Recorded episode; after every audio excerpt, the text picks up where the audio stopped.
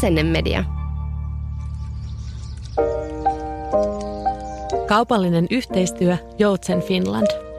Tiedättekö sen taivaallisen tunteen, kun pääsee pitkän päivän päätteeksi omaan sänkyyn nukkumaan? Puhtaat lakanat, tuuletetut petivaatteet, sit vaan päätyyny ja täyslevolle. Vuoden vaatteisiin vaan humahtaa ja maailmasta tulee sellainen lempeä ja pehmeä. Me nukutaan noin kolmasosa meidän elämästä. Se on ihan tosi paljon. Miksi me siis tingittäisi laadukkaista vuodenvaatteista ja sitä kautta myös unen laadusta? On tärkeää tehdä nukkumisesta nautinnollista. Suorastaan pieni elämys, tai ehkä suuri elämys. Syksy on loistava aika päivittää kodin vuodenvaatteet. Kotimaisen joutsenen maailman puhtaimmat untuvatuotteet on kestävä panostus hyvinvointiin. Untuva tuntuu kevyeltä iholla, mutta lämmittää samalla. Joutsenen huippulaatuisella, vastuullisella untuvalla on ainoana alallaan oikeus käyttää allergia iho- ja astmaliiton allergiatunnusta. Meilläkin on sekä saaristo- että tunturikodissa käytössä joutsenen untuvapeitot ja tyynyt. Enkä kyllä vaihtaisi muihin. Kauniita unia ja elämyksellistä syksyä. Katso lisää www.joutsen.fi.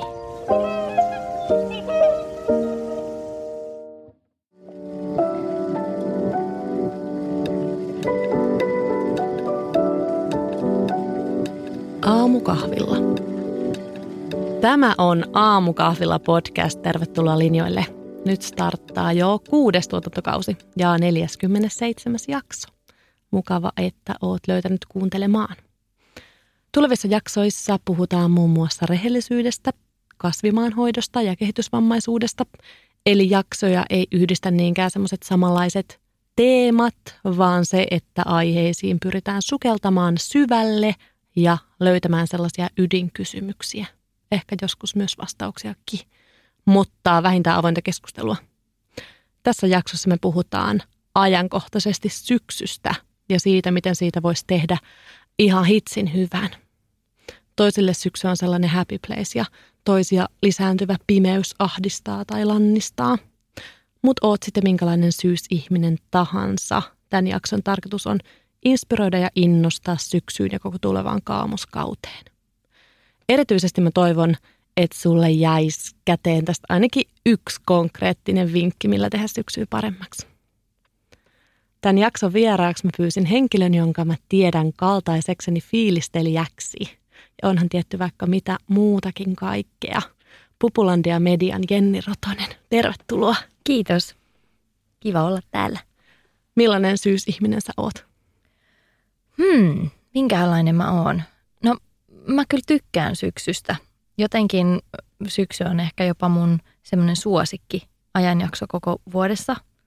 No, kyllä mä tykkään kesästäkin, mutta se alkusyksy ja kun kesä alkaa taittuu syksyksi ja päivät vähän viilelee, niin se on mun mielestä oikeastaan se kaikkein ihanin hetki vuodesta ja ruskan värit ja kaikki semmoiset, niin, niin tota, se on mulle jotenkin ihanaa aikaa.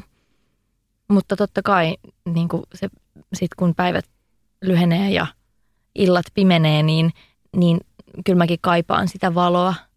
Mutta, mutta mä oon onnistunut kyllä löytämään syksyihin tässä viime vuosina jotenkin tosi semmoisia ihania juttuja ja semmoisia niin asioita, mitä mä fiilistelen. Ihana päästä niistä kuulemaan kohta. Ja anteeksi vaan kaikki syksy- ja talvivihaajat. Täällä on nyt kaksi tämmöistä syysfiilistelijää linjoilla, mutta ehkä se just auttaa tekemään tästä jaksosta onnistuneen. Että se olisi ehkä pahempi, jos me molemmat jotenkin vihattaisiin syksyä.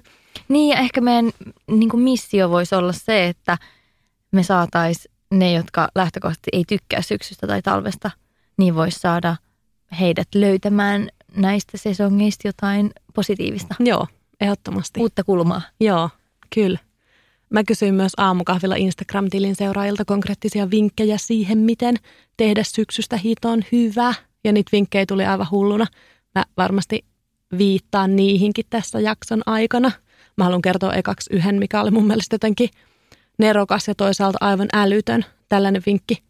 Laitan tietokoneen salasanaksi voimalauseita – toistoja tulee monta kertaa päivässä. Sille olet ihana YKK. Tämä oli musta hyvä. Valoa kansalle. joo, joo. Sitten kun vielä muistaisi, mitä ne on, jos niin kuin ei halua kolme vuotta putkeen vetää sitä samaa. Mutta No. eniten noista seuraajan vinkkeistä tuli ö, vinkkejä siihen, että karsi elämässä jotain, vähennä. Oot sä semmoinen syksykarsia? Oot sä niinku minimoija vai maksimoija syksyisin? No varmaan tietyissä asioissa minimoija, tai että kyllähän se vaan on niin, että, että helposti syksyllä niin helpommin tulee jäätyä kotiin, varsinkin siinä vaiheessa, kun säät alkaa viiletä, niin ei ehkä tule samalla tavalla enää ulkona vietetty yhtä paljon aikaa kuin kesällä. Mutta toisaalta mä en ole myöskään kesällä semmoinen supermeniä. Että mä oon aika semmoinen kotona viihtyvä introvertti niin kuin muutenkin, niin, niin se ei tavallaan muuta sitä tilannetta hirveästi. Mutta se, minkä muutoksen se ehkä tekee, niin siinä missä kesällä on helppo tuntea semmoista pientä syyllisyyttä siitä sisälle jäämisestä tai, tai jotkut tuntee ehkä FOMOakin siitä, että ei huvita lähteä, niin sitten syksyllä semmoiset fiilikset oikeastaan katoo, koska jotenkin on vähän niin kuin tuntuu luvallisemmalta jäädä sinne kotiin. Joo, ja toi oli itse asiassa hauska, kun mä luin noita vinkkejä, joita tuli siis varmaan satoja, niin ehkä kaksi koski sitä, että oo ystävien kanssa tai ylipäänsä koski muita ihmisiä. Kaikki muut oli semmoisia niin kuin minusta tuntuu tai niin kuin minä, mikä oli aika ihanaa, että on tommonen vuoden aika, mikä on semmoinen, minä kesken on väärä sana, vaan semmoinen jotenkin itse myötätuntoinen, silleen, että Mm. saa miettiä vielä enemmän, ei sitä, että missä kaverit menee tai mitä tapahtuu, vaan sille olen itseni kanssa. Totta, totta. Se on, se on kyllä ihan totta, koska kesä on ehkä just sit monelle semmoista aika sosiaalista ja menevää aikaa.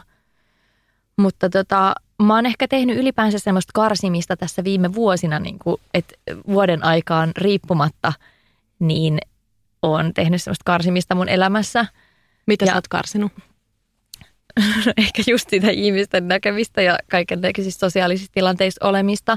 Toki tässä oli pandemiakin välissä tai on tavallaan varmaan edelleenkin, niin, niin että se on vaikuttanut tietenkin myös siihen. Mutta mä ehkä huomasin tämän poikkeusarjen keskellä, että miten paljon mä nautin siitä yksinolosta ja omasta rauhasta ja mulle kävi ehkä vähän niin, että sitten olikin aika vaikea lähteä ihmisten ilmoille ja varmasti monilla muilla on ollut sitä samaa. Mutta sitten mä huomasin jossain kohtaa myös, että mä en oikeastaan tuntenut siitä mitään syyllisyyttä. Tai että mulla oli semmoinen olo, että, että mä oikeastaan tykkään tästä mun uudesta elämästä, missä mä en yritä niin kuin ehtiä ja ylettää joka paikkaan ja kaikkien kanssa kaikkialle. Ja sit mä jotenkin vaan niin kuin hyväksyin sen, että se on ihan ok, että mä oon tällainen ja, ja silloin mä menen, kun tuntuu siltä, mutta jos ei, niin ei väkisin tarvitse Mm, mennä. ja miksi siitä pitäisikö tuntea syyllisyyttä? Mm. Se on jotenkin jopa vähän niin kuin ulkopuolisesti ajatellut hulvatonta, että pitäisi tuntea syyllisyyttä siitä, että tekee niin kuin itsestä tuntuu hyvältä. Mutta mä ymmärrän ton myös ja mä samaistun niihin ajatuksiin, että vaikka ennen pandemiaa mä saatoin käydä tosi paljon semmoisella lounastreffeillä puolituttujen kanssa ja oli ne kivoja. Mutta sitten kun ne jäi pois, niin en mä halunnut niitä takaisin kalenteriinkaan. ehkä mulla oli just toi, että mulla oli sellainen olo, että mä en halua täyttää sitä kalenteria niin kuin kaikella sellaisella sälällä. Että musta tuntuu, että, että ennen pandemiaa, niin mulla saattoi olla siis parhaimmillaan niin kuin kalenterissa silleen vaikka samalle illallekin vielä töiden jälkeen esimerkiksi niin kuin kahden eri ihmisen kanssa kahdet treffit. Siis silleen, että mä niin kuin näen vaikka kaksi ihmistä vielä sen illan aikana, että mä näen vaikka viidestä seitsemään jotain tyyppiä ja seitsemästä yhdeksään jotain toista tyyppiä. Ja, ja nyt kun mä ajattelen sitä, kun mä oon tunnistanut itsessäni, ja kyllä mä silloinkin tunnistin itsessäni niin kuin sen introvertin, mutta mä myös ehkä oon tajunnut nyt vasta, että miten älyttömän kuormittunut mä olin. Ja vaikka on ihana nähdä ihmisiä ja mä rakastan mun ystäviä, niin, niin sitten mä kuitenkin totesin, että mä ehkä tein sitä vähän niin kuin oman hyvinvointini kustannuksella. Ja ehkä mulla on ollut välillä vähän semmoisia fiiliksiä, että, että onko mä niinku huono ystävä, kun mä jää, jämähdän vaan sinne kotiin. Mutta sitten mä oon myös todennut, että ne ihmiset, jotka ei tavallaan pysty hyväksymään mua sellaisena kuin mä olen ja sellaisena, että mä teen valintoja, jotka tekee mulle hyvää, niin sitten semmoiset ihmiset saa mennä. Mm. Ja ne ihmiset, jotka hyväksyy mut semmosena ja joiden kanssa voi niinku aina sujuvasti jatkaa siitä, mihin jäätiin, vaikka olisi ollut pidempikin tauko, niin ne on niitä, jotka jää. Joo, toi on hyvä. Ja tartun tohon, kun mä esimerkiksi ajattelen, että jos ystävää näkee kerran puolessa vuodessa, niin se on ihan fine. Joo. se on niinku ihan usein. ja sitten jotkut on taas ihan järkyttyneitä, kun mä sanon. Ne on silleen, että what, että kerran puolessa vuodessa. Ja ei se tunnu musta pahalta. Niin ehkä tämä voisi olla semmoinen konkreettinen vinkki sellaiselle ihmiselle, jotka niin kuin haluaisi karsia, mutta ei ehkä uskalla, että anna mennä vaan, että tee asioita vähemmän, oli ne sitten töitä, tavoitteita, kissaristiäisiä, että jätä aikaa olemiselle ja mikä ehdottomasti kannattaa karsia on turha älypuhelimella olo ja no ylipäänsä kannattaa ehkä vähentää semmoista sälää elämästä, oli ne sitten negatiivisia ihmisiä tai mitä tahansa. Kyllä, mä oon ehdottoman samaa mieltä. Ja sitten piti vielä sanoa tuosta ystävyyssuhteista se, että mä oon joskus, kun mä oon puhunut vaikka tästä aiheesta somessa, niin on tullut ihmisiltä sellaisia kommentteja, että niin, että no ehkä kaikille ystävät ei ole sit vaan niin tärkeitä. Mutta ei se ollenkaan korreloi sen kanssa, miten tärkeitä mun ystävät on mulle, että kuinka usein mä heitä näen. He on mulle supertärkeitä, mutta mä en koe, että meidän ystävyys niin kuin vaatii semmoista tosi tiivistä yhteydenpitoa tai näkemistä, jotta se säilyisi läheisenä. Ja siitä mä oon tosi kiitollinen, että mä oon löytänyt mun elämään sellaisia ystäviä, jotka hyväksyy tämän tämmöisen niin kuin pienen erokkouden minussa ja joiden kanssa se oleminen on aina tosi helppoa. Niin ja varmasti sä myös hyväksyt heidät sellaisena kuin he on. Ja sit, jos ne vaikka toivoo, että nähtäisikö vähän useammin, niin ei se nyt ole semmoinen, minä ehdottomasti näen vaan kerran puolessa Mutta... Sori, katsellaan sitten ensi vuonna. Jep, ja helposti myös ajatellaan, kun puhuu tuommoisesta, että karsin ihmisiä elämässä, että jotenkin ajattelisi niin, ettei niin kuin salli minkäänlaista epämiellyttävää ihmissuhteessa. Että nyt mä kuonmaritan kaikki niin kuin mm. ihmiset, jotka ei ole täydellisiä. Ei kyse ole siitä, vaan sitten jos huomaa, että joku ihminen vaikka vie enemmän energiaa kuin tuo, niin sitten sitä ehkä kannattaa pohtia hetken tai pidempikin hetki, mutta jonkun aikaa, että kannattaakohan tätä ihmistä jättää elämään. Just näin. Ja siis tämä karsiminen, se nyt ei ole varsinaisesti koskenut ketään yksittäisiä ihmisiä, vaan se on enemmän ollut vaan sitä, että mä vaan haluan, että siellä mun kalenterissa on niin kuin – ilmaa mm. ja tilaa spontaaniudelle ja tilaa levolle ja että siellä on enemmän tilaa kuin täyttä. Joo. Ja, ja se on ollut myös semmoinen iso prosessi, mitä mä oon tehnyt työnteon suhteen, koska olen vähän semmoinen töitä haaliva suorittajapersoona ollut tosi pitkään. Ja sitten tuossa vuosi sitten kesällä, niin mä päätin, että, että mä en halua, että mun arki on semmoista, että mulla ei ole niinku tavallaan aikaa esimerkiksi harrastuksille. Ja mä mietin, että milloin mulla on viimeksi ollut joku harrastus. Siis joku semmoinen harrastus, johon mä oon sille niin kuin sitoutunut vaikka joka viikko menemään samaan aikaan. Mulla on kyllä harrastuksia, pelaan skossia ja mulla on niin kuin, käyn kävelyillä ja luen kirjoja ja jotain semmoisia, mutta ne ei ole yleensä semmoisia, jotka on johonkin tiettyyn aikaan ja paikkaan sidoksissa, mikä siis sopii mulle tosi hyvin. Mutta mulle tuli semmoinen olo, että mä ehkä haluaisin semmoisen niin perinteisen harrastuksen, missä mulla on joka viikko joku tietty niin kuin kellonaika, milloin mun pitää olla jossain tietyssä paikassa. No hankit sä sellaisen Ja mä hankin sellaisen, joo.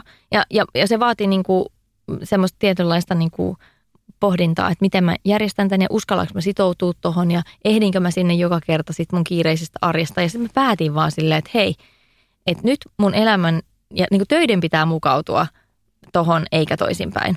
Ja sitten mä vaan buukkasin itselleni harrastus, harrastuksen ja, ja tota, kaikki meni tosi hyvin, enkä mä joutunut kertaakaan jättää sitä väliä niin kuin menemästä sinne ja, ja niin kuin, että ei, työ, ei se ollut mikään ongelma, mutta siis se oli vähän silleen hullua ehkä, että mä olin vähän sillä niin kuin edelleenkin semmoisessa suoritusmoodissa, että mä jännitti niin kuin varata semmoinen harrastus, joka oli niin kuin töiden jälkeen, siis se alkoi tyyliin kuudelta illalla – mikä tämä harrastus oli? Mä menin verhoilukurssille. Aha, ja sitten mä olin, joo se oli ihan mahtavaa, menin kansalaisopistoon verhoilukurssille. Mä en ollut ikinä tehnyt, tehnyt mitään semmoista ja mä oon viimeksi käyttänyt ompelukonetta joskus yläasteella. Et niin kuin, siitä on jokunen vuosi, 90-luvulla. niin, niin, tota, niin, niin sitten mä menin sinne, koska mulla oli semmoinen yksi nojatuoli, mikä kaipasi vähän pientä päivitystä. Mulla on semmoinen vintage nojatuoli, jonka mä oon saanut tai siis löytänyt kierrätyskeskuksesta silloin, kun mä oon lähtenyt opiskelemaan vuonna 2003. Ja se oli vähän sille elähtänyt ja kaipas pientä freesausta. Mutta me oltiin just verhoiltu meidän sellainen vintage-sohva. Ja verhoilupalvelut, niin paljon kuin niitä arvostankin, niin ne ei ole niinku sieltä halvimmasta päästä. Niin sitten oli vähän semmoinen, että vitsi, pitäisikö vaan opetella itse tekemään. Ja sitten mä olin, että no, ehkä mun pitäisi. Se oli vaan sellainen päähänpisto. Ja sitten mä rupesin googlailemaan, onko jotain kursseja, ja mä löysin kurssin, ja mä olin silleen, että minä menen tuonne. Mutta mä oon kyllä kattonut somesta, että sä oot harrastaja ollut nyt lähiaikoina muutenkin. Sä Joo. oot kova mimmi, sit sä oot opetellut pianonsoittoa, se olet sä keramiikkakurssillakin? Joo. Se alkoi siitä verhoilukurssista se kaikki. Että mä niin kuin päätin, että, että nyt tämä oli tosi hyvä juttu lisää tätä elämään. Ja sitten keväällä mä lisäsin harrastusten määrää. Rupesitko suorittamaan? En ruvennut suorittamaan. Mä oon tosi rennoin rantein. Mä esimerkiksi ilmoitin sille mun piano-opettajalle. Mä menin siis pianotunneille vähän sille randomisti. En mä olisi ikinä edes erityisesti haaveillut pianosoiton. Oletko ikinä soitosta. ennen soittanut? En. Viulua mä oon soittanut nuorena, mutta tota, en koskaan pianoa. Ja mä sanoin sille mun piano-opettajallekin silleen, että sopiiko, että mä käyn sillä joku parin kolmen viikon välein. Että mä en todellakaan ole silleen, en mä joka viikko kerkeä mitään harjoitella. Tai lainausmerkeissä kerkee, mutta siis mulla on muutakin tekemistä elämässä kuin harjoitella pianosoittoa. Mutta se on silti ihan hauskaa. Niin, niin nyt mä oon siellä käynyt ja nyt tässä syksylläkin ajattelin ajattelin jonkun verran kokeilla, mutta mulla on myös siihen sellainen asenne, että ei haittaa vaikka mä olisin ihan paska. ja ei haittaa, jos mulla tulee jossain vaiheessa sellainen että ei mua kiinnostakaan tämä enää. Et, joo, joo, aina mulla ei mitään, jotain uutta. Mulla ei mitään suuria ambitioita niin sen suhteen, mutta ihan hauskaa oppia uusia taitoja. Ja sitten mä menin keramiikkakurssille nyt tässä keväällä. Se verhoilukurssi kesti siis vaan syksyn. Verhoilin siellä sen tuolin ja lopulta sen siinä samalla siivellä yhden toisenkin tuolin. Ja sitten keväällä mä menin keramiikkakurssille, joka oli sille keskellä päivää, keskellä viikkoa, niin kuin siis sillä että se alkoi se kurssi joskus 14.30 tai jotain. Eli mun oli pakko lopettaa vielä työpäiväkin ajoissa. Ja mä olin vaan silleen, että jes, nyt mä saan niin kuin vähän silleen myös tätä työmäärää hallintaan. Joo, vähän balanssia. pakkokeinoilla. Joo, tänään itse asiassa alkoi Porvoon kansalaisopiston ilmoittautuminen. Ja mä olin kympiltä ihan silleen otsa hiessä päivitin sitä ilmoittautumissivua. Ja sain yhden 12 paikasta kokeilevalta akryylimaalauskurssilta. Hei, ihanaa. Joo. Ja no. sitten mä ilmoittauduin myös gluteenittomalle leivontakurssille, joka oli vaan tämmöisen yhden illan juttu. Ja just mä, mä sanoisin kyllä vinkiksi syksylle myös niin kuin, joko uusi harrastus, mutta ehkä myös helposti se harrastus ajatellaan tämmöisenä, että joka viikko pitää just jotain. Mm. Et sehän saattaa olla vaikka, että opettele Espanjan alkeet jonkun appin avulla tai niin. ylipäänsä sukeltaa johonkin uuteen tai ruveta harjoittelemaan spontaanisti käsillä seisontaa tai mm. jotain ihan mitä tahansa, mutta uuden opettelu, käsille tekeminen, luominen, ne on kyllä mun mielestä ainakin semmoisia, mitkä pelastaa monta pimenevää iltaa. Joo ja siis mun on sanottava siitä keramiikkakurssista esimerkiksi, että mä oon sanonut, että se on ollut mun elämäni paras mindfulness-harjoitus, koska mä olin joka viikko siinä alkuvaiheessa niin raivona siellä, kun ei se savi totellut mua yhtään niin kuin mä olisin halunnut. niin sitten se oli myös semmoista tekemistä, toi käsillä tekeminen on niin hyvää semmoista vaihtelua tämmöiselle niin kuin ajatustyöläiselle, että siinä ei oikein voi keskittyä mihinkään muuhun kuin just siihen, mitä on tekemässä. Niin, niin se oli jotenkin tosi kiva juttu. Mä kävin myös keväällä semmoisella metalligrafiikka-kurssilla yhden viikonlopun mittaisella. Se oli tosi jännää. Mä en oikein tiennyt edes, mihin mä oon menossa, mutta se oli tosi hauskaa. Ja nyt syksyksi niin mulla on nyt näistä tämmöisistä kurssi, kansalaisopistokurssiharrastuksista, niin mä jatkan sitä keramiikkaa. Tai ilmo, onnistuin ilmoittautumaan uudestaan keramiikkakurssille ja sitten sit mä ilmoittauduin piirtämisen perusteet kurssille. Oh, mä olin siis joskus sellaisella ja sitten mä tajusin, että se ei yhtään mua varten ja mä tuskastelin siellä yhden syksyn. Se voi olla, että mäkin tajun saman. Mä olisi kiinnostanut enemmän joku maalauskurssi, mutta ei löytynyt oikein sopivaa. Niin tota, mä menen nyt sitten piirtämään ja voi olla, että mä, mä voin kuvitella, että mä oon varmaan siellä ihan tuskissani ja kaikki vähätkin kuvitelmat omista taiteilijalahjoistani karisee Tai sitten voi olla, että se menee ihan loistavasti, mutta mun mielestä on myös tärkeää jotenkin, varsinkin harrastusten kanssa, jotenkin antaa itselleen anteeksi keskinkertaisuus. Sitä Joo. keskinkertaisuutta ei meidän yhteiskunnassa niin paljon arvosteta tai pidetä esillä, mutta sekin on hauskaa, että esimerkiksi nyt mä oon ruvennut käymään uimahallissa ja mä oon siis todella huono uima ollut aina. Mä en osaa vielä uida silleen rintaa, että mä laittaisin päätä mun veden alle. En mäkään osaa. Niin sit mä siellä aina niska kipeänä kiskon menemään. Mutta se on niinku kivaa ja mä tykkään sit vesielementistä. Joo, siis mä oon kanssa aika huono uimari ja sama, samalla tyylillä vedän kuin säkin. Joo, mutta mä, mä voin oppia. Ja sekin niin. on siistiä, että sit kun on keskinkertainen tai kehno, niin sit matka oppimiseen on niin niin kuin pitkä tai että aika nopeastikin pystyy kehittyä ja se on aika siistiä. Kyllä. Joo ja siis, ja mä oon itse paljon pohtinut tuota keskinkertaisuutta ja puhunutkin siitä just näiden harrastusten niin kuin yhteydessä, että se on tosi ok kokeilla uusia asioita ja se on tosi ok tykätä jostain, missä on ihan tosi huono. Tai siis, että niin kuin, ei sillä ole mitään väliä, mm. onko hyvä vai huono jossain tuommoisessa asiassa.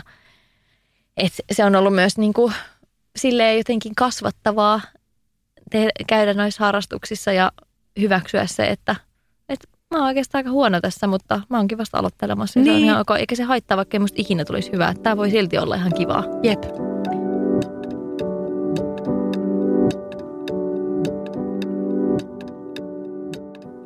Musta tuntuu, että melkein kaikissa seuraajien vastauksissa korostui semmoinen armollisuus, itsensä kuuntelu, mikä tuntuu, että meilläkin tässä nousee nyt keskustelussa koko ajan esiin, että on ok olla sellainen ja sellainen.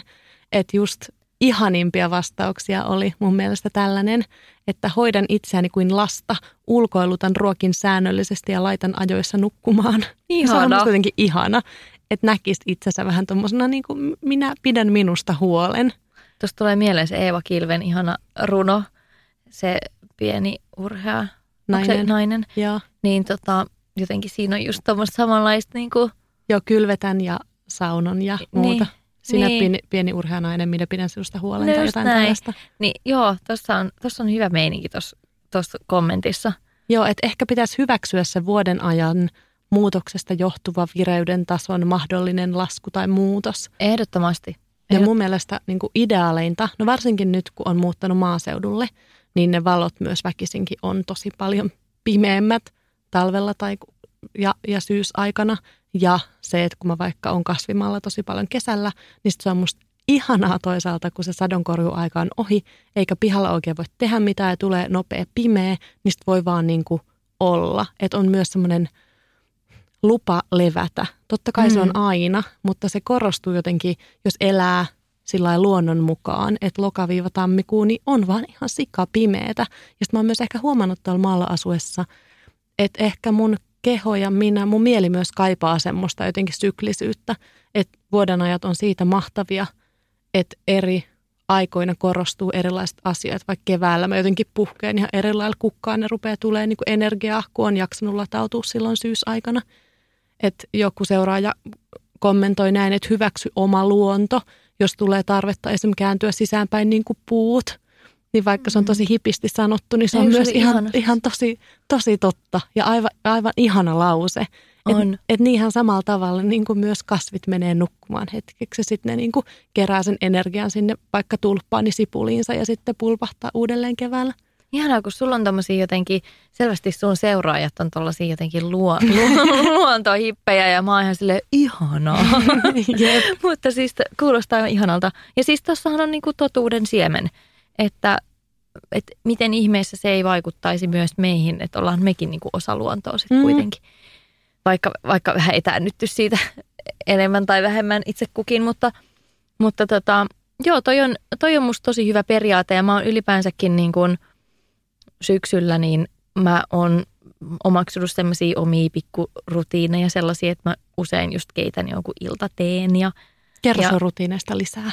No siis mulla on tosi usein, usein, mikä osin johtui myös siitä, että meidän asunnossa oli jossain vaiheessa ihan sairaan kylmä, niin, niin mä lämmitin itseäni keittämällä sitä teetä tai sitten jotain semmoista hauduketta, että teissähän ei ole pakko olla kofeiinia tai niin kuin lainausmerkeissä teessä, eihän ne ole virallisesti teetä, mutta joku tämmöinen yrttijuoma – niin keitän, keitän usein jonkun tämmöisen iltateen ja sytyttelen kynttilöitä ja laitan silleen niin semmoisen kousin tunnelman, missä vähän sellainen niin kuin hämärä valaistus siellä kotona ja jos mä oikein heittäydyn semmoiseen niin kuin hemmottelumoodiin, niin mä saatan tehdä vaikka jonkun pikku jalkakylvyn tai jotain tämmöistä. Niitä kyllä harvemmin tulee tehtyä, mutta, mutta pelkästään jo se, että keittää vaikka sen iltateen, niin se on semmoinen tietynlainen niin kuin rauhoittumisen hetki illalla – ja tämä on silleen hauska, koska meillä, meidän perheessä, silloin kun mä olin lapsi, niin meidän perheessä nautittiin joka ilta yhdessä iltatee. Mä, toi, musta tuntuu, on, toi on siistiä. Musta tuntuu, että mun vanhemmilla on ollut tosi semmoinen vahva niin kuin ajatus, että pitää olla semmoiset tietyt perheen yhteiset rutiinit ja hetket, ja ne piti niistä tosi, tosi tiukasti kiinni. Joo, meillä oli, meillä oli päivällinen 16.30 joka päivä. Joo, meillä oli kans. Ja mä mietin, mä oon muuten miettinyt jälkikäteen, että miten ihmeessä meidän koko perhe on ollut 16.30 pöydän ääressä ruoka valmiina. Et mihin aikaan mun vanhemmat on oikein lähtenyt töistä tai mennyt töihin. Mä en ymmärrä tätä ollenkaan. Mutta siis joka tapauksessa muistan saman, että meillä oli puoli viideltä tai viideltä oli aina niin kuin ruoka. Ja sitten iltatee oli varmaan joskus kahdeksalta illalla. Ja se oli semmoinen niin kuin kansallinen perheen yhteinen hetki. Mutta siitä on jäänyt semmoinen, niin kuin, että se oli tosi kiva rutiini, semmoinen perheen yhteinen hetki. Niin, niin tota, se on ollut semmoinen, mitä olen tuonut nyt myös omaan elämään tälle aikuisena. Joo, ja syksyhän sopii niin hyvin tuommoinen hyggeily, semmoinen mm. ke- kesäkissasta villasukkamuijaksi hetkessä, niin kuin joku seuraaja laitto, että sitten tulee ne villasukat, muhkeet neuleet, höyryävät kupposet, on se sitten mm. kahvi tai kaakao tai tee tai yrttijuoma. Mutta just se myös ehkä, mikä siihen liittyy, on semmoinen, että ehkä syksyllä – kannattaakin panostaa siihen kotiin sillä lailla, että siitä tulee semmoinen kiva paikka olla, kun sitten pihalla pimenee, kun ehkä kesällä sitten ulkona on vähän niin kuin toinen koti, niin sitten että syksyllä, että jos siellä on vaikka joku ihana valaistus, valaistus on musta aika tärkeä asia. Siis mä meinasin just sanoa, että valot, niin kuin minkälaiset valot siellä kotona on ja minkälainen valaistus, niin se on mun mielestä yksi isoin avain siihen tunnelmaan siellä kotona. Että mä muistan nimittäin viime talvena – kun mä laitoin, mulla on yksi semmoinen, tiettäkö, joulutähti, semmoinen paperinen joulutähti. Ja siitä tulee jotenkin niin ihana valo sinne asuntoon. Ja mä jossain vaiheessa, milloin sitten lie marraskuussa tai joulukuun alussa laitoin sen sinne ikkunaan.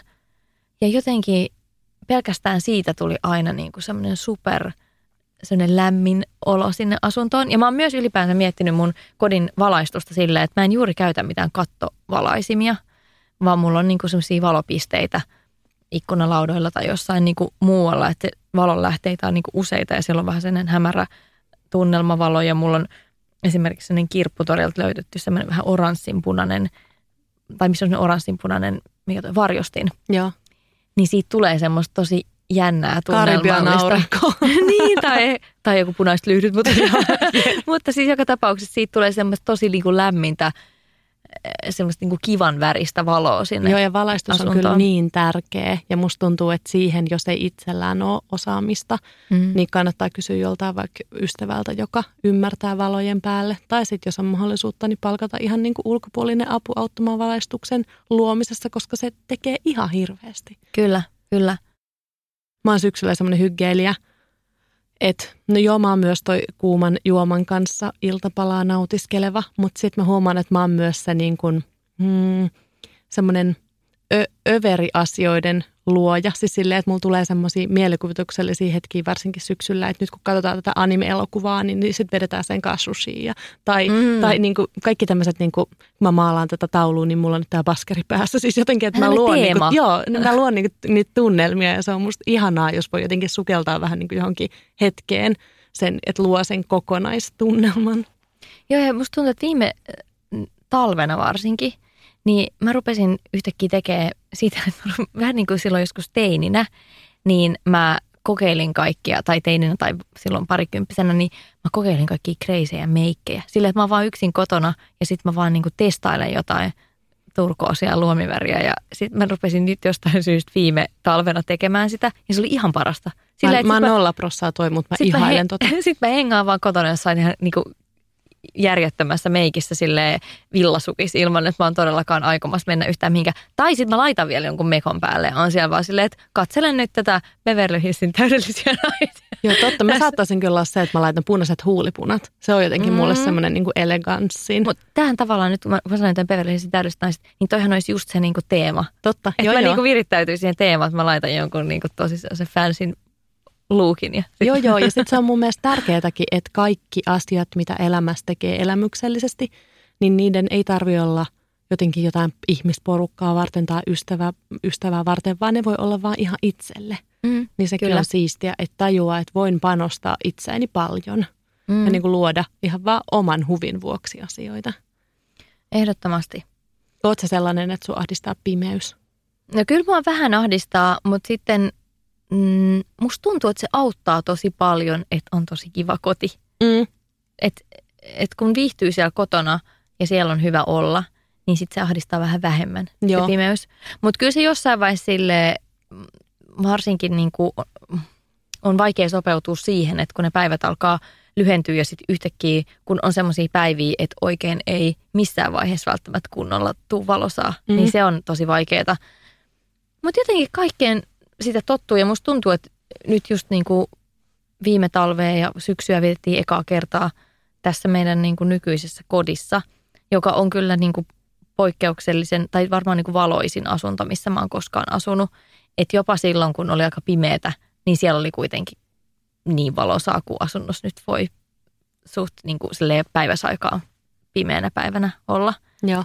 Niin se on vähän tuonut helpotusta, mutta, mutta jotenkin musta tuntuu, että, että nyt viime talvena ja syksynä ei niin paljon se pimeys ahdistanut, mutta ehkä oli vai, on ollut myös sellainen niin hyvä elämänvaihe muutenkin, niin että sit se vähän oli, toimi semmoisena pienenä puskurina sille. Totta, totta. Ehkä kaikessa on kuitenkin kyse siitä, että millainen mielenterveydentila itsellä on. Mm. Että miten asioihin pystyy myös reagoimaan. Ihan en mä tiedä, onko tämä ihan väärä väitös, mutta musta tuntuu, että silloin kun on muuten semmoinen rauhallinen olo ja rauha sydämessä, niin sitten niinku ulkopuoliset asiat ei niin paljon hetkauta. Ihan varmasti se on, se on näinkin ja, ja se on ihan selvää, että jos on niinku itsellä pään sisällä – vaikeaa tai elämässä vaikeaa, niin, niin sitten semmoiset ulkoisetkin asiat helposti tuntuu raskaammilta.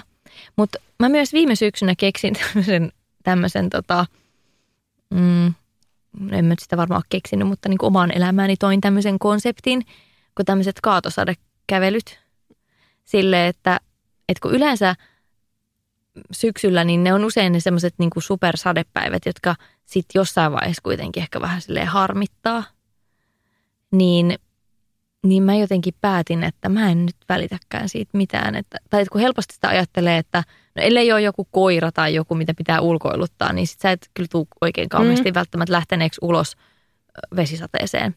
Mutta sitten varsinkin tässä niin kuin aika alkusyksystä, kun ei ole vielä hirveän kylmä, niin mä siis tein sitä, että, että oli sää ihan mikä hyvänsä, niin mä lähdin kävelylle ja mä laitoin semmoiset vaatteet, että, ja sille lähdin sille ajatuksella, että – että kun mä en ole menossa niin kuin mihinkään, vaan mä oon menossa vaan vetään niin kuin kävelylenkin, jonka, jonka lähtöpiste ja päätepiste on mun koti. Jolloin mun ei tarvii niin kuin stressata siitä, että kastunko mä tai niin kuin mitään. Niin oli oikeastaan tosi, tosi vapauttavaa lähteä sinne kävelylle ja silleen antaa vaan niin kuin sateen hakata naamaan sille piittaamatta siitä mitään. Niin. Joo, ja mehän ollaan ehkä vähän erkaannuttu luonnosta. Anteeksi, mä keskeytyn sut mutta mä fiilistelin tätä ideaa niin paljon, että me ollaan erkaannuttu luonnosta jotenkin ajatuksen ja myös konkretian tasolla, koska ei esimerkiksi kirputorilta maksa kauhean paljon ostaa sadevaatteita ja kumppareita. Mm. Ja sitten voi vaan niin kuin porskuttaa tuolla sateessa. Ja se on tosi ihanaa, mutta meillä on vaan ajatus helposti ehkä se, että niin ei voi tehdä. Joo, siis todellakin. Ja se oli jotenkin, kun on tottunut aina siihen, että että jos sade yllättää, kun on oikeasti niin kuin menossa jostain paikasta toiseen, niin siinä on heti se tunne, että äh, nyt mun meikit leviää ja laukku kastuu ja niin kuin mitä ikinä. Mutta sitten kun lähtee sillä ajatuksella, että bring it on, niin sitten niin sitten se on niinku tosi eri fiilis olla siellä sateessa ja siitä voi jopa nauttia. Joo, mä oon oppinut tota ihan hirveästi sen aikana – tässä nyt niin kuin eräopas koulu vuonna varsinkin, kun mentiin pihalle, oli sää mikä tahansa. Ja sitten tajus, että no ei sillä oikeastaan ole niin paljon väliä, mm. että mikä sää on. Totta kai se vaikuttaa tiettyihin asioihin, mutta sitten niin kuin asioista löytyy uusia puolia erilaisilla ö, säätiloilla. Ja kyllä senkin vuoksi ja muutenkin kyllä musta tuntuu, että terveydelle ja hyvinvoinnille ulkoilu on vaan ihan ehdoton. Niin on. Ja, ja sitten tuosta sade, sadekävelystä vielä sen verran, että silloin saa yleensä olla tosi rauhassa, kun menee jonnekin niin kuin lenkkipolulle kävelemään. Mä itse usein käyn mustikkamaalla kävelemässä täällä Helsingissä. Niin ei siellä ole hirveästi muita ihmisiä, kun sä oot kaatosateessa siellä pyörimässä. Et siinä on jotain tosi kivaa myös siinä, että saa tuntea vähän sama kuin kun jos tykkää vaikka käydä niin kuin tosi aikaisin aamulla jollain lenkillä tai kävelyllä tai jotain. Mulla oli viime keväänä sen vaihe, että mä jostain syystä heräsin joka aamu viideltä. Ja sitten mä olin loput silleen, että no mä lähden vaan sitten ulos. Ja mä kävin muutaman semmoisella auringon nousukävelyllä. Ja se oli ihanaa, koska, koska juuri missään ei ollut juuri ketään. Edes koiran ulkoiluttajat ei ollut vielä silloin. Tai ehkä siinä vaiheessa, kun mä olin tulossa jo kotiin päin, niin alkoi niin näkyä muitakin ihmisiä. Mutta mut se on jotain niin kuin ihanaa myös siinä tunteessa, että voi hetkellisesti niin kuin leikkiä, että tämä maailma on vaan mun Joo, joo, ja mähän on heti tämmöisenä teema-ihmisenä laittamassa tiettyä musaa soimaan, on se sitten melankolista tai ilosta tai mitä tahansa, niin sitten se myös tuo siihen ihan semmoisen elokuvallisen aspektin. Ehdottomasti.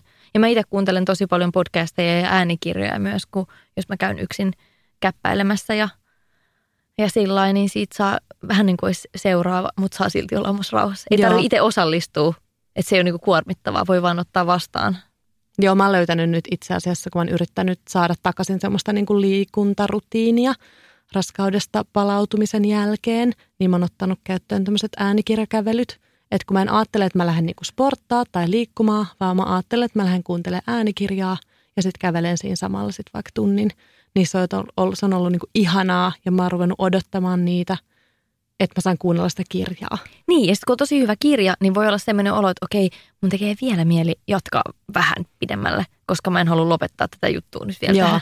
se on kanssa on ihan mahtavaa, suosittelen. Ja syksyllä, mikä liittyy, ei liity ääneen, vaan liittyy ulkoiluun, on kyllä sienten poiminta. Oletko sienestäjä? Olen, mä rakastan sieniä. Mutta mä oon vähän sille, mulla on vähän se tilanne, että mä huonosti ää, tiedän mitään sienipaikkoja täältä niin kuin oman kodin lähistöltä – että sitten mä usein menen tonne mun vanhempien kotiseudulle. Mun äiti tietää kaikki parhaat sienimestat ja se voi viedä mut vaan semmoiselle sieni ekskursiolle, että se vaan vähän johdattaa. Se tietää tasan tarkkaan, missä mättäillä ne kantarellit kasvaa ja sitten se vie mut vähän niin kuin joku eräopas sinne, että katselepas nyt vähän ympärillesi. Tässä kohtaa voisi olla hyvä kohta katsella vähän ympärille. Ja sitten mä menen sinne, että oh, niin kuin saan tuntea sen löytämisen ilon, kun joku on tavallaan tehnyt sen etukäteistyö mun puolesta. Niin, mutta toihan on myös mahtava juttu, jos vaikka lähipiirissä tai vähän kauemmassakin piiristä on joku kuka ottaa mielellään mukaan vaikka sienimetsään. Joo, ja mä oon itse opetellut Vagdikku Google-avulla silleen, että tästä olen nyt varma tästä tunnistuksesta, joku suppilovahvero.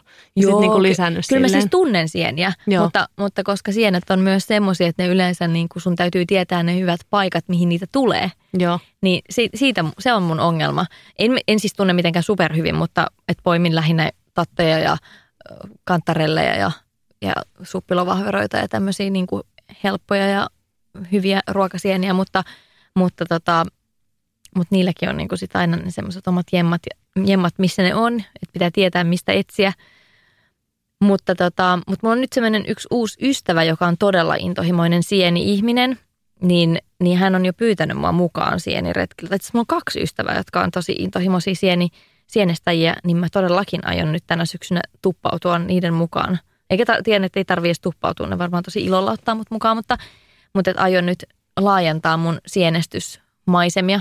Mutta meillä on siis sille, että me aina sienestetään tota, kumppanini kanssa ja sitten me laitetaan ne niin kuin valmiuteen, että käytetään ne pannulla ja tehdään semmoisia, että se tosi littanoit semmoisia minikrippuseihin. Semmoisia, että se on semmoinen ohut, että, että sitten kun sun tekee mieli niitä sieniä, niin se sulaa sille muutamassa minuutissa, että sä Joo. voit saman tien ottaa. Niin, te laitatte pakkaseen. Laitetaan pakkaseen. Niin meillä on siis pakastimessa semmoinen niin yksi pakastelaatikko kokonaan vaan niin kuin niille sienille. Ihanaa. Toi kuulostaa niin kuin esteettisesti tyydyttävältä. Mutta myös niin kuin muita retkihetkiä kannattaa kyllä syksyllä pitää arvossaan. Siis syksyhän on niin, kuin niin kaunista, mutta se livahtaa tosi nopeasti ohi.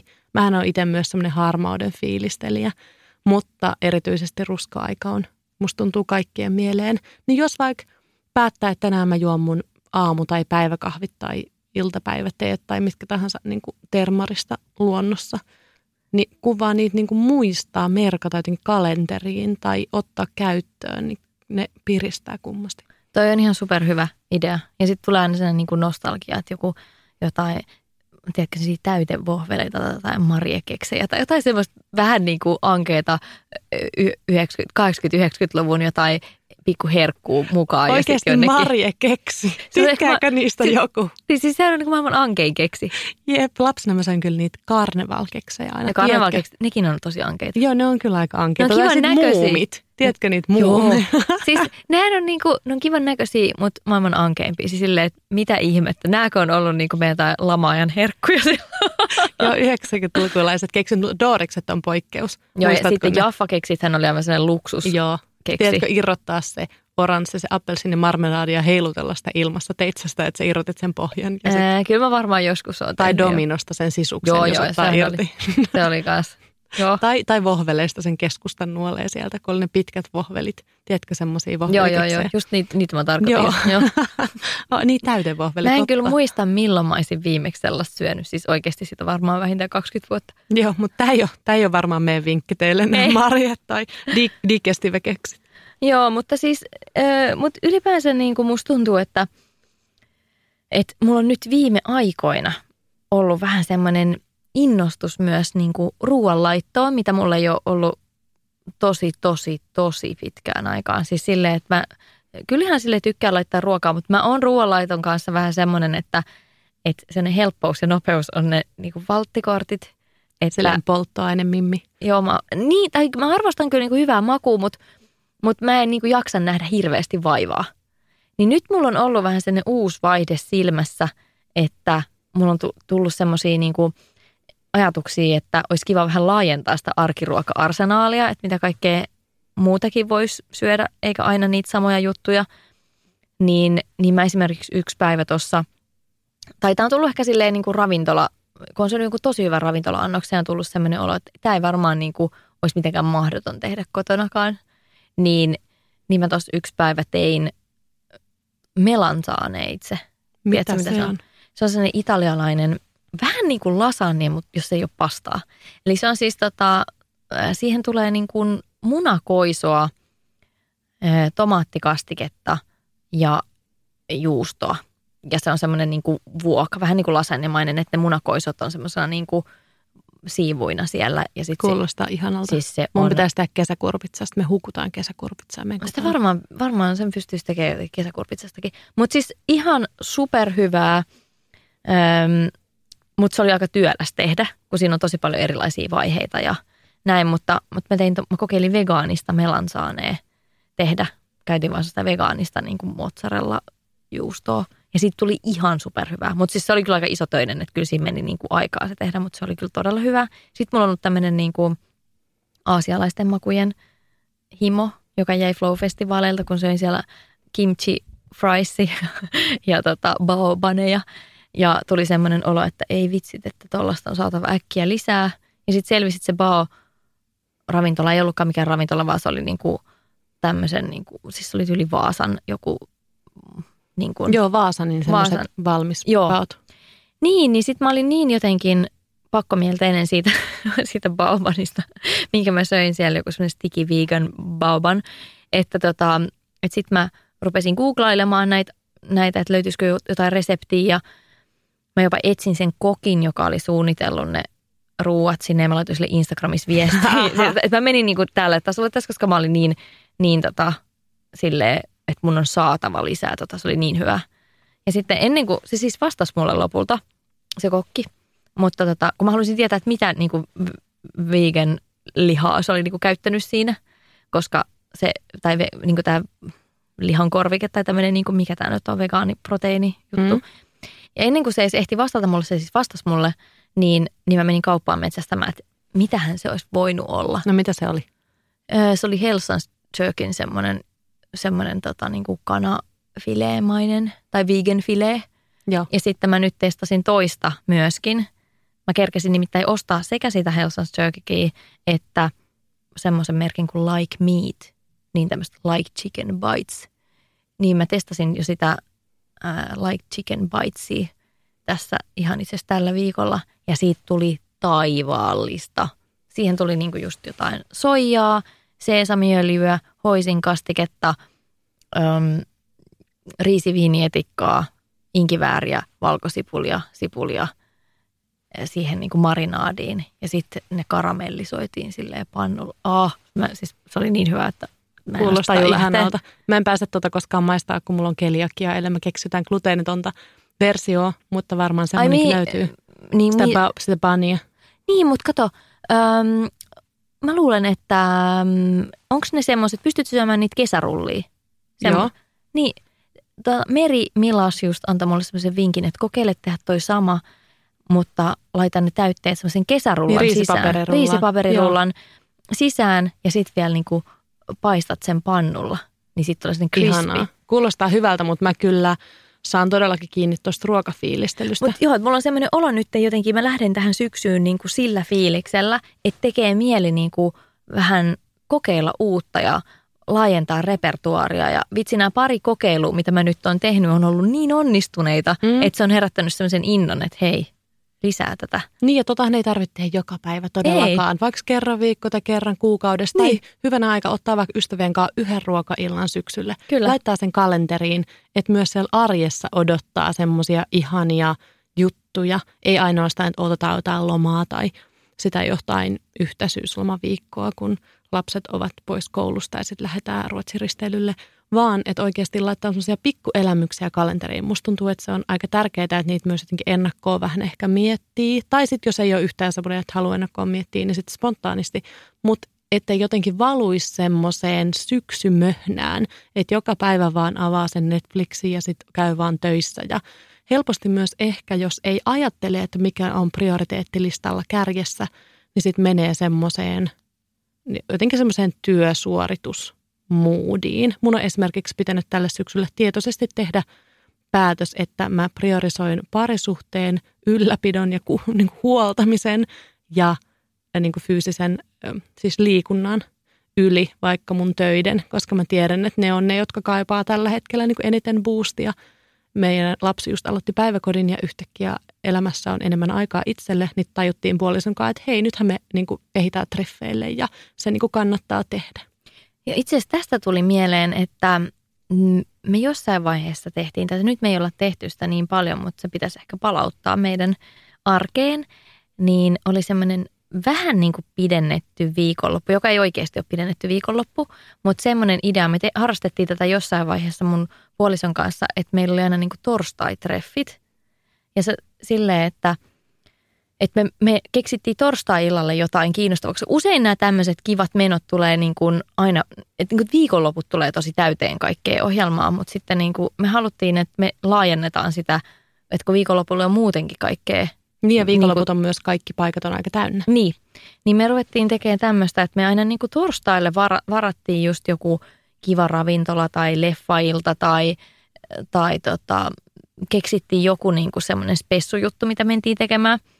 Ja sitten kun oli semmoinen niin kuin kiva date night, ja tämänhän voi siis toteuttaa joku kaverinkin kanssa. Tai yksin. Tai yksin. Niin, niin sitten se, sit se tuntui jo siltä, niin kuin olisi ollut perjantai. Ja sitten, okei okay, joo, sulla on vielä se perjantai-työpäivä siinä, mutta se nyt on vaan niin kuin yksi, yksi päivä. niin, niin että se oli vaan sille tuntui siltä, niin kuin se viikonloppu olisi alkanut jo torstaina. Et tuntui oikeasti siltä, että sai viikonloppuun yhden päivän lisää, vaikka kävikin tekemässä sen perjantain siellä välissä. Toisaalta tämän voisi ihan hyvin ottaa maanantaille. Että jos on yhtään sellainen fiilis, että maanantai on vähän sellainen ankee, ankee päivä, niin, niin sitten sit jos keksii sinne maanantai-illalle jotain, niin sitten on heti jotain, mitä odottaa siinä niin kuin maanantaissakin, kun on siitä työpäivästä selvinnyt. Ja meillä, oli myös, meillä on ollut myös tapana, että sunnuntai-iltaisin me ollaan käyty kuuntelemassa live-jatsia usein. Niin sekin on, siitäkin tuli jossain vaiheessa just sellainen olo, että sai ikään kuin siitä viikonlopusta nautittua ihan loppuun asti, kun oli vielä sunnuntai-iltanakin joku semmoinen kiva pikkuohjelmanumero. No ei me nyt olla niin kuin enää käyty ihan joka sunnuntai, mutta, mutta jotain tämmöisiä niin kuin juttuja, mitä, ja josta voi tehdä kuitenkin semmoisen jonkun itselle semmoisen pikkurutiinin. Mm. Niin. Ja helpostihan rutiineista ajatellaan, että ne on jotain ankeita niin. siivoa joka päivä mikro. No ei nyt, mutta siis semmoisia, mikä ei kiinnosta yhtään. Mutta yhtä lailla se voi olla vaikka sunnuntai sauna tai no sunnuntai on ehkä monille se päivä, milloin alkaa vähän niin kuin ahdistaa ja se menee mm. ehkä helposti semmoisessa vähän, että no huomenna töihin. Vaikka mm. ihan tykkäisikin töistä, mutta jotenkin vaan se sunnuntai on monelle semmoinen päivä, mm. musta tuntuu. Että sitten jos siihen keksii vaikka tämmöisen hyvinvointisunnuntai-jutun tai, tai jonkun ihanan just vaikka jatsit tai mitä se nyt ikinä mm. onkaan, mm. niin se jotenkin on kruunus sille viikolle. Ja Kyllä. ehkä myös, että rutiini sanaa – ö, näkisi jotenkin laajemmin. Seuraajien vastauksissa korostui nimenomaan aamut, että mm. moni kehotti, että jos on vaan niin kuin mahdollista, niin nauti aamuista, kun siitä se päivä niin kuin lähtee. Kaikki ei ole aamu-ihmisiä ja muuta, mutta on se sitten yksi kupillinen kahvia, mihin ne oikeasti keskittyy, eikä selaile puhelinta, tai on se pari minuutin jooga, tai mulla on itse asiassa tämmöinen one minute meditation juttu. Mm. Mä oon ehkä kertonutkin jossain podijaksossa, mutta jossain vaiheessa mä tajusin, että oikeastaan minuutti riittää aika hyvin siihen, että jossain keskellä päivää tai muuta vähän niin kuin nollaa omaa mieltä. mä laitan jonkun tämmöisen relax-musiikin soimaan niin kuin minsaksi. Ja itse asiassa YouTubestakin löytyy semmoinen one minute meditation kaava. Ja sitten niin mä niin kuin meditoin, mä en tiedä, mä en osaa ehkä käyttää sana, sanaa meditointi, koska mä en ole sitä mitenkään tehnyt silleen tiedostaen, että se on meditointia. Mä oon silleen rauhoitun. Ja Mun pitää ehdottomasti omaksua tai niin kuin kokeilla tätä, koska Joo. mä oon tosi huono rauhoittua ja se tekisi mulle tosi hyvää. Mä oon semmoinen väkkärä, joka on koko ajan niin kuin hösäämässä jossain. Että vaikka mä oon oppinut ehkä, niin kuin, ehkä sille rauhoittumaan, niin, niin semmoinen niin kuin mielen rauhoittaminen. Että kuitenkin usein silloinkin, kun mä rauhoitun, niin jotain semmoista tietyn tyyppistä niin kuin ärsykettä tulvii. Siis sillä lailla, että, että mä sitten vaikka katon jotain tai kuuntelen jotain, niin kuin siis jotain äänikirjaa tai jotain semmoista, että kuitenkin niin kuin mä en ole tavallaan mun omien ajatusten kanssa siinä niin kuin Joo, sit hälystä yksin. pitää jotenkin niin. päästä irti. Ja musta oli itse asiassa mahtavaa, mä tänään nauhoitin toisenkin jakson ennen tätä. Ja sitten tämä vieras, joka oli täällä käymässä, Erkka Mykkönen, joka on pari jakson päästä podissa vieraana, niin hän oli silleen, nyt mä minuutin nollaan. Ja sitten se vaan niin kuin oli silmät kiinni tässä mun edessä täällä studiossa ja nollas ennen kuin tämä jakso alkoi. Ja se oli musta silleen nerokasta ja mä niin, kuin niin pääsin käsiksi siihen, että tuossa niin kuin se häly poistuu. Ja esimerkiksi viisi minuuttia on musta usein liikaa. Joo, siis yhdestä kolmeen minuuttia on semmoinen, mihin mäkin uskon pystyväni. Ja mä oon siis jopa tehnyt, musta on ihanaa, mä joskus latasin semmoisen meditaatio-sovelluksen mun kännykkää, semmoinen kuin Headspace. Ja, ja siellä on semmoisia ihan, niin musta ihanaa, että siellä on siis semmoisia harjoituksia, että lyhyin on tyyliin minuutti. Joo, semmoisia meditaatiota nuijalle. Siis, siis semmoista, niin kuin, että jos tuntuu tosi vaikealta, niin, niin kuin kovapäisinkin pystyy siihen yhteen minuuttiin. Joo, joo. Tästä meditaatiosta aasinsiltana, niin kyllä musta tuntuu, että kaikkein tärkein syksyvinkki on kyllä se unen arvostaminen, mm. ainakin mulle. Oot sä semmoinen, että uni on kaiken tukipilarityyppi? No on se, mutta mä oon aina ollut vähän semmoinen niin kuin, en mä sano, että mä oon huono nukkuja, mutta mä en rakasta nukkumista sillä tavalla kuin moni rakastaa. Tai siis sille, että totta kai nukkuminen ja lepääminen on kivaa. Ja toki niin kuin siinä mielessä mä ymmärrän tosi hyvin tässä sun pointin, että, että syksyllä se todellakin se vireystila monella ja myös mullakin niin kuin laskee – ja silloin on tosi tärkeää huolehtia siitä, että saa riittävästi sitä lepoa. Mutta mulla on tässä apuna sellainen assistentti, eli toi elämän kumppanini, joka, joka on sellainen hyvin tarkka omista niin kuin nukkumaan menoajoistaan ja muista. Niin sitten mä vähän vaan niin kuin menen sen toisen ihmisen rytmiin. Ja se on silleen tosi hyvä mulle, koska – koska mä, en, mä oon yksin täysin holtiton. Mä en pysty niinku pitämään minkäännäköisistä tämmöistä nukkumaan meidän rutiineista kiinni. Ja se on tosi huvittavaa, että aina jos hän on vaikka reissussa tai jossain edes viikon verran, niin mä oon sillä välin onnistunut sille romuttamaan mun vuorokausi ja koko elämän rytmin niin kuin totaalisesti. Että hänen elämänsä rytmittää just sopivasti myös mun elämää, että mä pysyn jossain hallinnassa tässä hommassa, koska... Kun on raikulimeno, hän tulee kotiin ja sä hypit pöydillä ja siis kyllä, siellä on va- Sanna Marin bilettopissa. Ja... Kyllä, mä, mä, mä oon valvonut neljää edellisyönä tehden ei mitään järkevää ja mä en syönyt lämmintä ruokaa viikkoon, kun mä oon vaan syönyt jotain, jotain sipsejä koko viikon. siis että niinku, joo.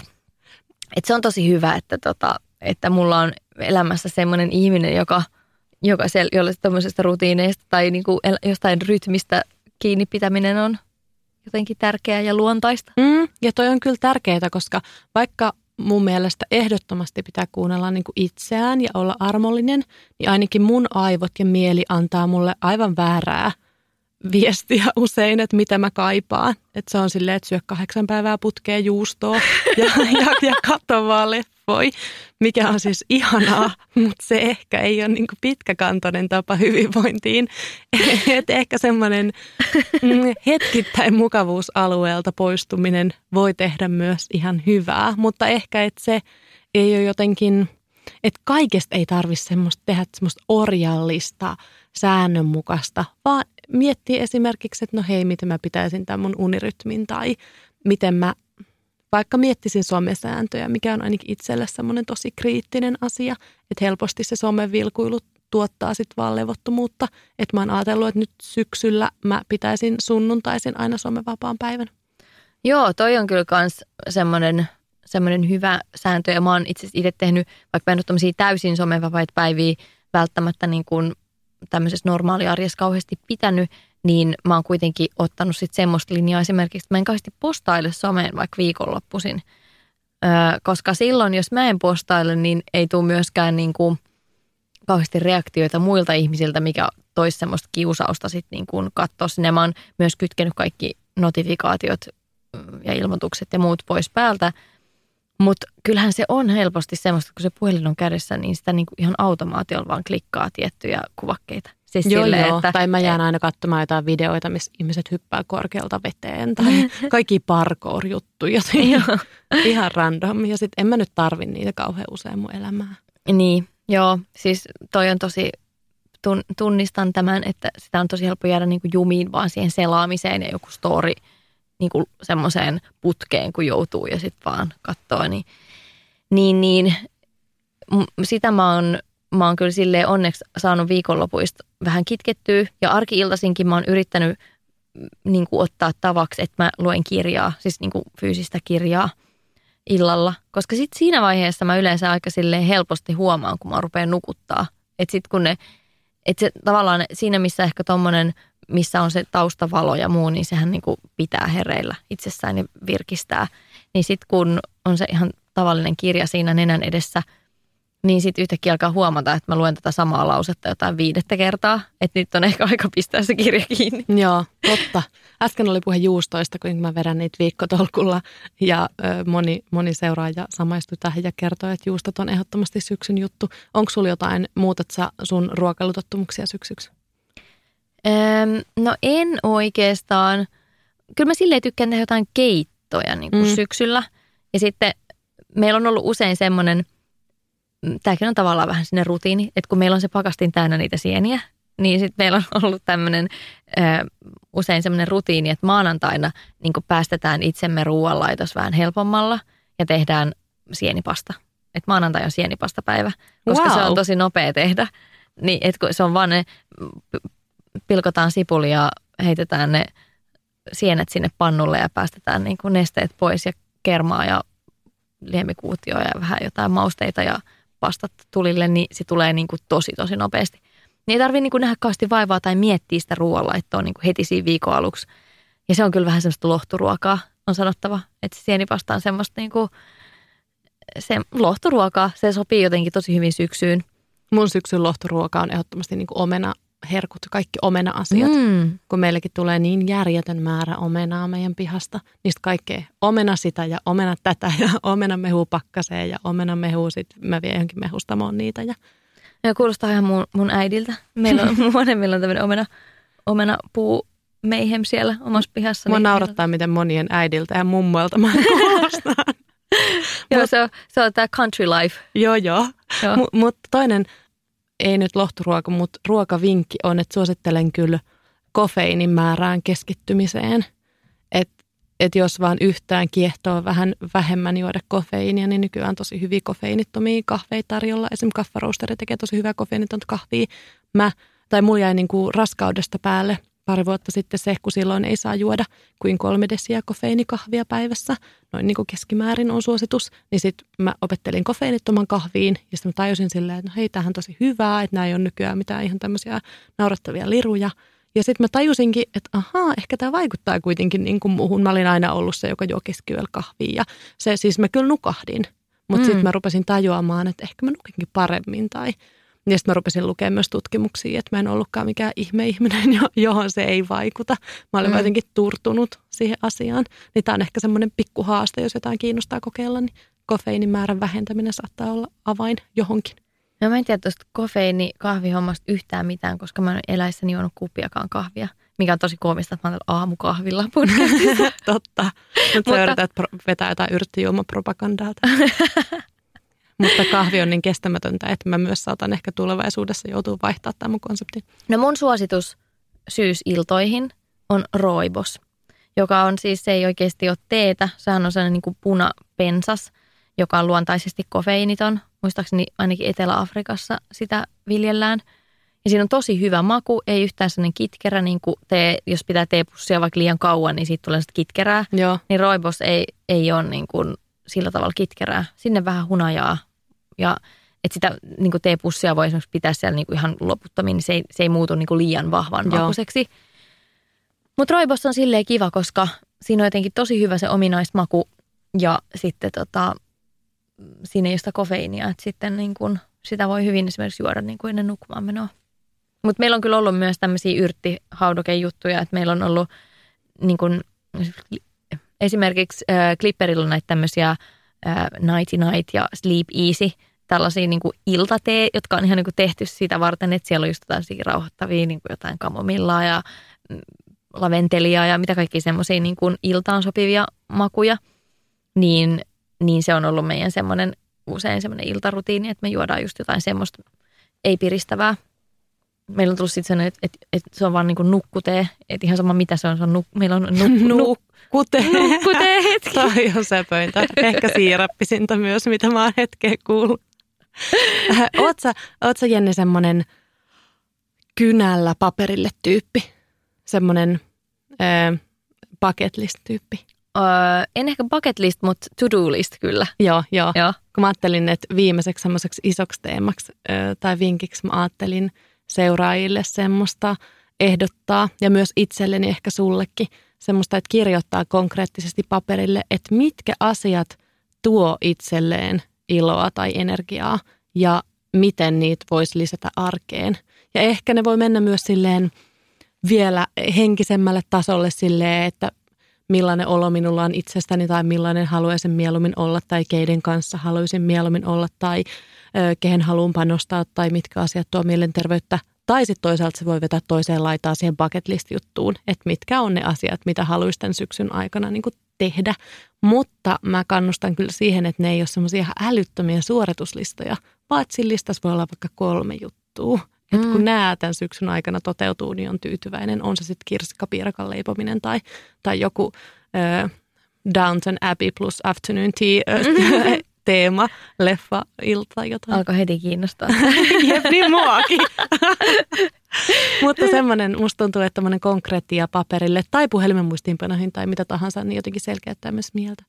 Joo, toi on musta hyvä idea. Ja toi on myös semmoinen, että sit kun on se hetki, että mä haluaisin tehdä jotain kivaa tai jotain niin kuin tästä niin kuin tavallaan siitä arkipuurosta niin kuin poikkeavaa, niin joskus on silleen, että just sillä hetkellä ei tule oikein mitään mieleen, niin mä oon myös ruvennut tekemään semmoista, että on niin kuin jotain semmoisia listoja just jossain puhelimen muistissa, että, että niin kuin vaikka ravintoloita, joissa mä haluaisin käydä. Ja sitten kun on se sitten kun on se hetki, että no mihin menisi syömään, niin sitten voi sieltä katsoa vaan, että ai niin, täällä on nämä kaikki ja missä me ei olla vielä käyty ja niin kuin Joo, toi. joo. Niin jotain tommosia juttuja. Mä oon tehnyt myös Yle Areenan elokuvista semmoisen listan, että mitä mä haluan vielä katsoa ja sitten mä oon laittanut, että koska ne lähtee sieltä areenasta. Mä tein ton kanssa jossain vaiheessa, mutta mä, en- mulla oli valitettavasti listalla oli huomattavan paljon enemmän elokuvia kuin mulla oli elämässä aikaa ja päiviä, niin mä en kerännyt niistä puolikaan. Mutta joo, toi on, toi on tosi hyvä. Ja siis ne voi olla just jotain tommosia. Ja sit mulla on nyt jotenkin, mä kesällä nautin niin paljon siitä, kun, kun me oltiin tämmöisellä pikku road tripillä ja mä siellä tosi paljon siis pelasin pasianssia korteilla ihan. Mä rakastan pasianssin pelaamista ja siinä on mulla semmoinen tietynlainen niin mökkeily ja lomafiilis. Toi on ihan Maria keksikamaa. Joo, kyllä. niin niin tota, voisi pelaa enemmän pasianssia. Mua, mua naurattaa, kun mä oon keskustellut tästä joskus mun mummokaverin kanssa. Mulla on sellainen 88-vuotias mummokaveri, joka on sille yksin asuva ihminen, joka ei oikeastaan ikinä käy sieltä kotoaan niin kuin missään. Ja hän on sille hyvin niin kuin, mutta sitähän sanotaan, että kukaan ei ole niin kiireinen kuin eläkeläiset. Niin hän, hän on siis siellä kotona kaiket päivät yksinään. Ja sitten hän joskus puhui siitä, kun me puhuttiin tästä pasianssin pelaamisesta, että olisi kiva pelaa enemmän pasianssia. Sitten no niin, nyt otat niinku tavoitteeksi. Ja sitten aina kun mä oon kysynyt, että no oot sä, oot sä pelannut pasianssia tällä viikolla? En mä oo ehtinyt.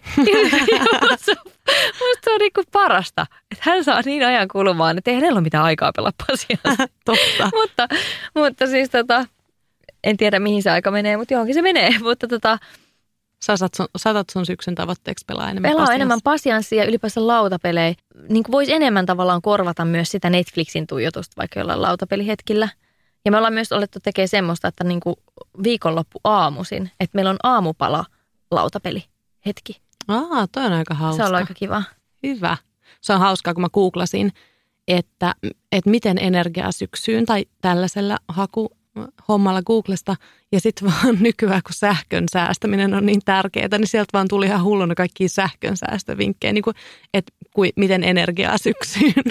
No, ai niin, niin. että se on hyvä, että no, tätä mä en nyt ihan hakenut, mutta tärkeitä vinkkejä nääkin, mutta jännästi skippasin ne. Mutta tässä on tullut vaikka minkälaista syysmeininkiä. Onko sulla Kyllä. vielä joku supervinkki takataskussa? No musta tuntuu, että mä, jos joku onkin, niin se on nyt vaipunut jonnekin unholaan, mutta mä voisin vaikka jälkikäteen sen sulle vinkata, jos tulee, mutta eiköhän tässä tullut niin kuin olennaisimmat.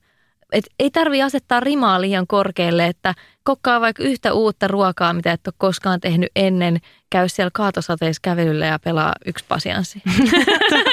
Siinä on bucket list valmiina. Se on totta. Voi niinku unohtaa nuhjuiset odotukset, mitä syksyn tulisi olla. Niin. Ylipäänsä olla vertaamatta itseään kenenkään muiden syksyyn ja miettiä, että mitäs mä oon ja mitäs mä haluan.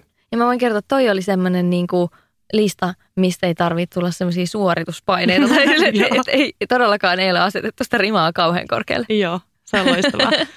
Nyt on sun vapaa markkinointihetki. Mistä sut löytää somessa? No Instagramissa nimellä Jenni Pupulandia ja sitten meillä on Merin ja Petran kanssa Afterwork podcast, niin sieltäkin voi kuunnella. On mulla sitten tuommoinen pupulandia.fi osoitteessa blogikin, mutta sitä en ole, en ole hirveän aktiivisesti viime aikoina päivitellyt, mutta lupaan, että syksyn aikana sinne jotain kuitenkin uutta on ilmestymässä. Joo, joo, rimo matalalla. Kiitos kuuntelijat, kun kuuntelitte. Ihanaa tehdä taas jaksoja.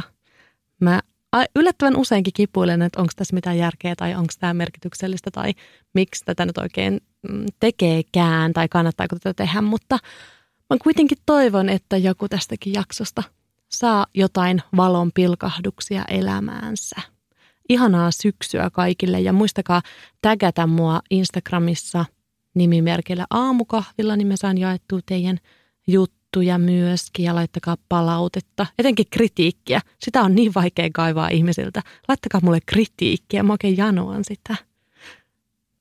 Lopuksi ehkä vaan muistuttelen, että fi- fiilistelkää harmaan eri sävyjä ulkona. Mä oon kun joku seuraaja laitto vinkiksi, että kannattaa fiilistellä harmaan eri sävyjä ulkona. Niin mä mietin, että on niin, kuin niin suomalaista ja kaikki syysvihaajat vaan vihaa mua, kun mä sanon ton vinkiksi. Okei, mulla tuli vielä tänne kertakiellon päälle yksi semmoinen vinkki. No, anna tulla. Et kun tuntuu, että, että usein ajatellaan, että, että Suomi on semmoinen niin kiva joko kesä- tai talvireissaamiseen. Mutta sitten ehkä just jotkut marraskuun ja lokakuun niin kuin kosteat ja harmaat päivät, niin ei ole ehkä semmoisia hetkiä, jolloin sellainen kotimaan matkailu tuntuu niin houkuttavalta. Mutta mä tein viime syksynä, olisiko ollut marraskuussa, niin tämmöisen viikonloppumatkan me mun ystävän kanssa päätettiin, että joku mahdollisimman semmoinen random kohde kotimaassa, mihin meillä ei ole niin mitään sellainen kontaktia, että miksi me mentäisiin sinne. Ja me lähdettiin Lappeenrantaan viikonlopuksi. Ja se oli ihan parasta. Siis meillä oli tosi kivaa. Ja mun on sanottava, että Lappeenranta oli tosi kaunis kaupunki. Myös tosi semmoisella harmaalla ja sateisella säällä. Hei, toi on loistava. Mä olin ruska-aikaan Forsassa. Ja se Noin. oli siis loistava kaupunki. No niin. oli vaikka mitä. Joo, ehkä, ja- ja nyt me niinku just puhuttiin yhden mun ystävän kanssa, että tänä syksynä niin tehdään joku tämmöinen matka jonnekin aivan tosi kummalliseen tai yllättävään niinku kohteeseen Mä kotimaassa. haluaisin käydä Imatralla. Joo, mä kävin t- myös toissa kesänä Seinäjoella ja rakastin Seinäjokea. Hyvä. Siis- Siinä rakastakaa harmaan eri sävyjä ja erilaisia harmaita Suomen kaupunkeja, jotka yleensä paljastuu ihan monisävyisiksi ja kauniiksi ja ihaniksi. Ja sitten viimeiseksi lauseeksi mä haluan vielä lausua yhden seuraajan, seuraajan vinkin, että jos ei mikään muu auta, niin otetaan nenästä kiinni ja sukelletaan seuraava hinkäys sitten helmikuussa, kun aurinko taas paistaa.